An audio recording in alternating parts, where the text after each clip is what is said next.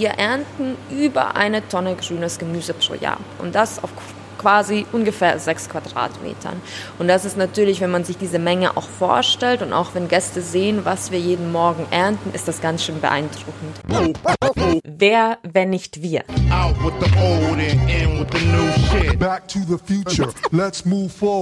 Ein Fokus-Podcast von Elisabeth Kraft. There's no excuses, my friend.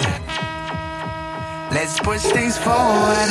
Hallo, liebe Podcast-Hörerinnen und Hörer. Ich freue mich sehr, dass ihr wieder eingeschaltet habt zu einer neuen Folge meines Podcasts. Diesmal habe ich mich mit Emma Simurda getroffen.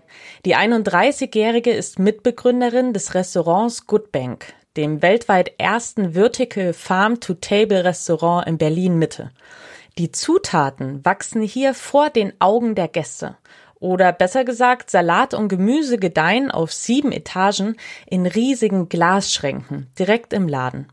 Durch purpur leuchtendes LED-Licht sieht das nicht nur ziemlich futuristisch aus, die Pflanzen bekommen auch die nötige Wärme, die sie brauchen, um zu wachsen. Schaut doch mal auf Instagram vorbei, wenn ihr euch ein Bild vom Laden machen wollt. Dort haben wir ganz, ganz viele Fotos aus dem Restaurant hochgeladen und wie die Idee entstand, wie nachhaltig das Konzept wirklich ist und warum Emma Superfood gar nicht so super findet wie viele andere, das erfahrt ihr hier in meinem Podcast.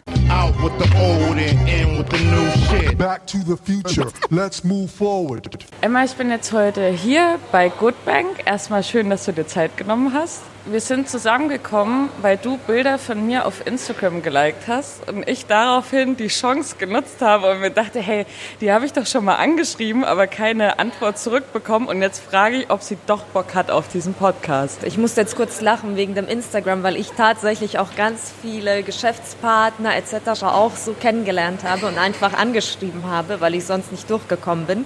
Also das ist, glaube ich, die ganz richtige Herangehensweise jetzt in diesem Zeitalter, in dem wir leben. Wie sah denn dein Tag bisher aus? Generell geht es immer bei uns oder bei mir um 6 Uhr los mit dem Briefing des Teams, das digital stattfindet. Und ja, jetzt sind wir alle hier seit 8.30 Uhr und äh, rotieren fleißig. Und wenn ich das so ein bisschen mit letztem Jahr vergleiche, wo wir noch ähm, als Salatbar galten, haben die Menschen erkannt, dass wir tatsächlich so Farm Fiction Food servieren. Also sind wir total unter Wasser, was Caterings und Events angeht, was natürlich sehr schön ist. Also war der ganze Tag eigentlich seit 6 Uhr morgens nur mit der Prep für diese Caterings und natürlich unseren Service beschäftigt. Ähm das ist krass früh, das könnte ich gar nicht. Hier fängt der Tag um 9 an und um 10 bin ich in der Redaktion. Aber gut, ähm, ich würde gerne damit anfangen, dass du mir ein bisschen was über die Vitrinen hinter uns erzählst, in denen nämlich euer Salat wächst. Weil so, das ist ja, damit hat ja alles angefangen. Und das macht es auch mega interessant. Vertical Farming heißt es. Und da die meisten es wahrscheinlich noch nie gehört haben, erklär doch mal kurz, was das bedeutet, bitte. Ja, ich glaube, das visuellste, äh, das visuellste und produktivste an unserem schönen Restaurant hier ist tatsächlich das Vertical Farming. Wir haben hier hinter uns äh, drei Farmmodule. Wir arbeiten zusammen mit einem sehr erfolgreichen auch Berliner Startup Infarm, die diese hydroponischen Module bei uns, als eröffnet haben, im guten April 2017 reingestellt haben. Ähm, wir haben hier aktuell zwei verschiedene Sorten Salat, die in Wasser aufwachsen, das heißt ganz ohne Erde. Ähm, und wir ernten über eine Tonne grünes Gemüse pro Jahr. Und das auf quasi ungefähr sechs Quadratmetern. Und das ist natürlich, wenn man sich diese Menge auch vorstellt und auch wenn Gäste sehen, was wir jeden Morgen ernten, ist das ganz schön beeindruckend. Wir haben versucht, ähm, diverse Sachen hier schon zu züchten. Wir sind jetzt bei zwei Salaten geblieben. Das ist auch so ein bisschen unsere Idee gewesen, dass, wenn die Gäste zu uns kommen, sie ein Gemüse bekommen, welches groß ist. Diese Größe soll nicht nur unsere Bowls füllen, sondern auch zeigen, was man eigentlich in so einer Farm schaffen kann, auch mengenmäßig. Und für uns ist es natürlich toll, ein Salat hat wenig Verschwendung, die gesamte Biomasse wird quasi aufgebraucht. Und deswegen spielen wir hier ganz viel mit diesem Salat. Ähm, das äh, System funktioniert so, dass eigentlich Infarm ein sehr schön patentierte, ähm, so eine patentierte Tray-Art hat, die ein bisschen von der Sonnenblume inspiriert ist. Das heißt, diese Spiraltrays sind so ausgelegt, dass man eine Unmenge an Pflanzen gleichzeitig züchten kann und dass man immer, wenn man geerntet hat, nur den äußersten der vier Ringe, die man da sieht, ähm, aberntet und dann die Spirale nach außen dreht und wieder Platz für Setzlinge hat. Und so wandern quasi die Setzlinge in ihren Wachstumsphasen jede Woche nach draußen, bis vier Wochen vergangen sind und die Pflanze die Größe erreicht hat, die wir natürlich haben möchten und dann ernten wir sie. Das wäre jetzt meine nächste Frage gewesen. Wie lange dauert's? Hättest du wahrscheinlich gesagt, Elisabeth, weißt du nicht, wie lange Salat braucht, um zu wachsen? Nein, ich weiß nicht. Wie ist denn denn so die Reaktionen von Leuten, die hier zum ersten Mal reinkommen? Wir hatten ja hier, wir haben ja das Design hier im Laden so ein bisschen schon korrumpiert beziehungsweise softer gemacht mit so ein paar Holzelementen und anderen Farben, aber am Anfang war das auch unfassbar future-lastig designmäßig ähm, und wir mussten wirklich Menschen überzeugen, dass sie überhaupt verstehen, dass da Essen angefasst wird. Ne? Weil dieser hellgraue Raum und mit den ganzen Spiegeln und mit den pink glühenden Farben, das hat wirklich ganz viele verwirrt. Also irgendwie ging es dann bald darauf los, dass die Personen es verstanden haben. Dennoch tagtäglich kommen Menschen, auch Touristen oder Berliner, die hier nicht aus dem Kiez sind oder vielleicht nicht die Food-Szene, ähm, so beobachten, wie manch andere es ja sehr exzessiv tun und wundern sich und fragen dann, stellt ihr den hier aus oder sind das Kühlregale? Was macht ihr da? Und dann müssen wir uns immer darauf zurückbesinnen, weil wir auch immer sagen, wir sind wirklich ein Restaurant für alle, also überhaupt nicht nischig. Wir müssen das unter die Menschen bringen, dass wir ein bisschen mehr kommunizieren, was passiert hier eigentlich. Weil es gibt ja andere Sachen, die müsst ihr euch trotzdem liefern lassen. Ne? Ihr könnt ja euer Fleisch, schlachtet ihr jetzt hier nicht hinten in so einem Hof. ja, aber geht das Konzept auch? Ja, wir sind bis zum 70. Gast hier voll mit unseren Salaten, also du bekommst ausschließlich unseren Salat, aber danach ist natürlich Schluss.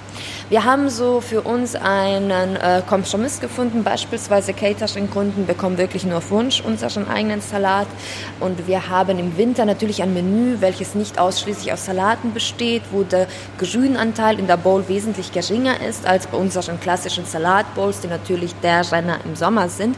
Insofern kommen wir in-house hier direkt im Restaurant vor allem im Winter recht gut über die Stunden. Wir im Sommer natürlich, sobald der Lunch Rush losgeht, sehr, sehr, sehr schnell ausverkauft sind. Und dass wir halt am Tag inklusive Caterings bis zu 500 Portionen abfertigen, da wäre es natürlich ein bisschen utopisch zu sagen, okay, das ist jetzt alles aus den Salaten. Also insofern ist diese Transparenz auch, dass wir sagen, okay, der Chocolate Oak ist gerade ausverkauft, wir haben jetzt hier diesen Eichblattsalat, dann sagen alle Gäste eigentlich kein Problem. Und wenn sie extra wegen uns kommen, wegen dem äh, Vertical Farming, dann ist es auch kein Thema, dann ernten wir einfach vom nächsten Tag vor. Und das ist auch ein Spaß für die anderen Gäste, die dann hier sitzen, dann sehen sie auch direkt nochmal, wie geerntet wird. Also lässt sich alles lösen. Ja, ich glaube, das Wichtige ist wirklich die Transparenz, wie du sagst. Ne? Dann auch nicht zu sagen, nein, nein, das wird komplett alles hier angebaut, weil das fällt dann ja auch auf, dass es nicht hinhaut. Ne? Wir gehen mal ganz zurück zum Ursprung. Wie kamst du auf diese Idee? Ja, ich mache das ja zusammen mit meinem Partner Leandro. Und wir wurden vorgestellt über gemeinsame Bekannte. Und er war in der Landwirtschaft, ich habe was ganz anderes gemacht. Ich war so im Product und Business Development in der Elektromobilität.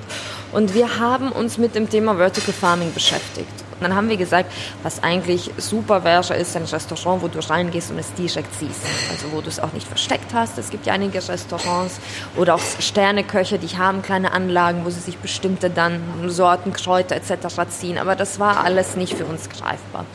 Und dann haben wir gesagt, nee, das muss ein Restaurantkonzept werden. Dabei ist es geblieben. Und irgendwann kam der Name Gottbank und dann war auch so der ganze Vibe klar. Nicht so ein typisches nischiges Bio- oder veganes Restaurant wird, sondern ein bisschen bunter, ein bisschen schriller, ein bisschen radikaler und innovativer und das wollten wir eben machen. Du hast ja eben schon was angesprochen mit der Elektromobilität, aus der du eigentlich kommst, aus der Branche und dem Bereich.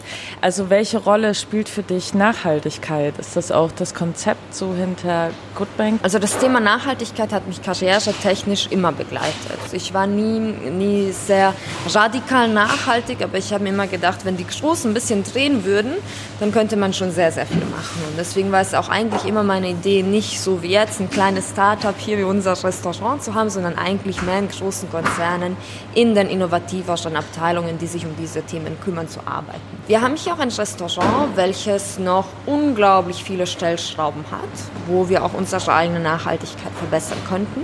Es ist äh, per se nicht ein Ort, wo ich sage, wir sind ein hundertprozentig nachhaltiges Restaurant. Wir versuchen Zero Waste zu werden. Das sind alles so Long-Term-Projekte.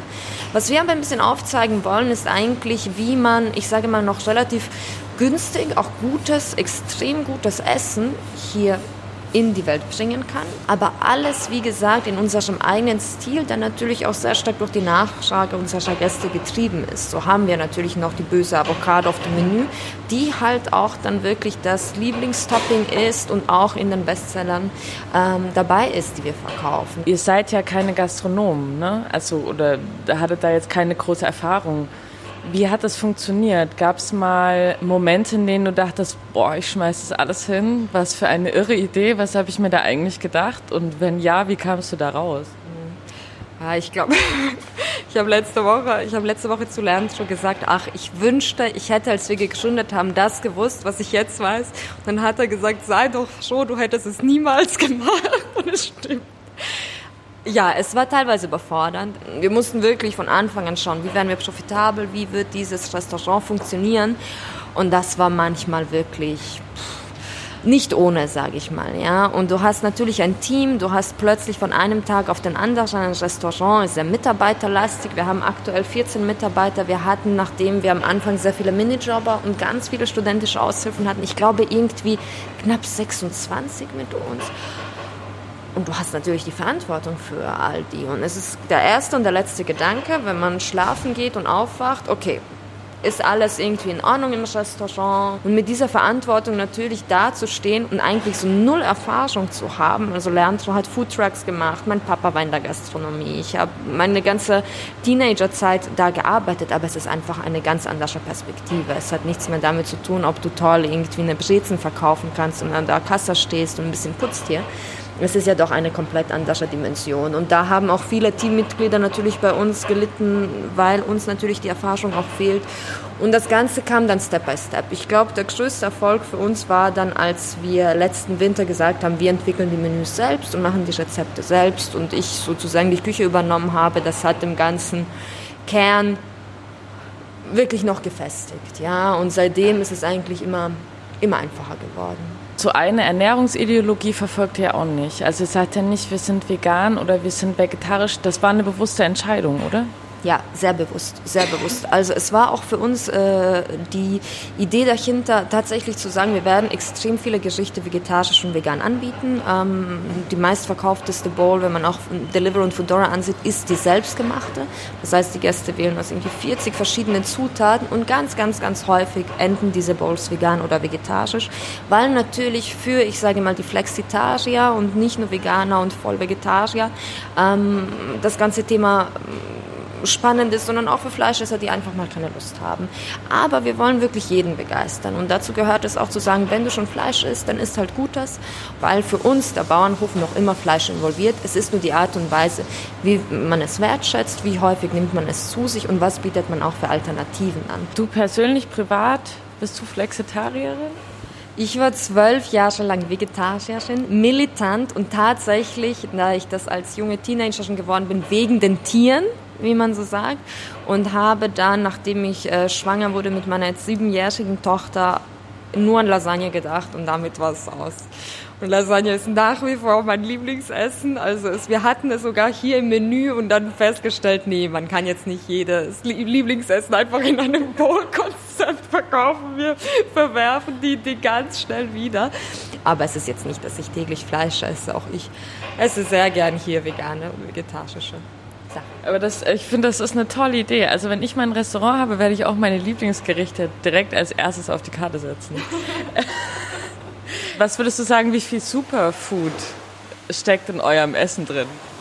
Gar nichts. Ähm, ich habe mich extrem viel vor einigen Jahren mit Superfood und Nahrungsergänzungsmitteln beschäftigt. Also Kürbis hat, glaube ich, auch die gleichen Vitamine wie die, die Special Fruit XY, die erstmal zwölf Stunden mit dem äh, Flieger und dann noch 20 mit dem Bus anreisen muss. Also insofern ist das überhaupt kein Thema, womit wir uns beschäftigen. Was wir gerne haben, sind wirklich Zutaten, in die wir Nummer eins selbst glauben und die Spaß machen. Weil dieses Thema wirklich Spaß bei gesundem Essen ist etwas, was mir persönlich immer gefehlt hat. Es war immer sehr dogmatisch, sehr prätentiös verkauft und das hat mir keinen Spaß gemacht. Und was wir auch haben, ist ein Dessert mit äh, CBD-Öl. Das ist ja gerade ganz trendy, ne? Kennst du das? Ja, das ist das äh, Cannabisöl ohne THC. Das heißt, du wirst nicht high on your own supply, aber es ist auch angstlösend, ähm, es ist entspannend, es ist auch ein leichtes Schmerzmittel und komplett legal, weil es eben das THC, was eben das Bewusstsein quasi verändern würde, nicht enthält. Und damit haben wir zum Beispiel ein Dessert. Das Öl, von dem Emma gesprochen hat, nennt sich Cannabidiol, kurz CBD.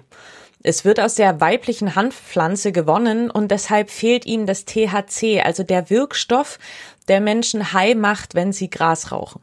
In letzter Zeit ist ein regelrechter Hype um CBD entstanden. Mittlerweile kann man das Öl auch in Drogerien kaufen oder es wird in Kaugummis beigemischt. Dem wird allerhand nachgesagt. Es soll gegen Schlafstörungen helfen, zur Rauchentwöhnung beitragen, es soll gegen Akne wirken und selbst Diabetes vorbeugen. Fest steht, dass CBD entkrampfend wirkt, entzündungshemmend, angstlösend und auch bei Übelkeit hilft. Emma und ich sind jetzt schon fast am Ende unseres Treffens heute angelangt, aber bevor ich Sie wieder an Ihre Arbeit gehen lasse, habe ich noch eine letzte Frage, denn mich interessiert natürlich, was Ihre Vision ist. Wo soll es hingehen mit Good Bank in den nächsten Jahren und welche Projekte möchte sie noch angehen? Woran wir natürlich arbeiten, aber dafür auch mehr Läden brauchen und mehr Ressourcen ist das Thema wirklich Food Waste. Da sind wir schon im Gespräch mit großen Playern, wie wir das auch integrieren könnten. Ähm, dann das Thema der direkten Zusammenarbeit mit Farmern, mit Lieferanten, also nicht über Zwischenhändler. Und noch ein Thema, das mir wirklich am Herzen liegt, Thema der S-Bahn-Verpackungen.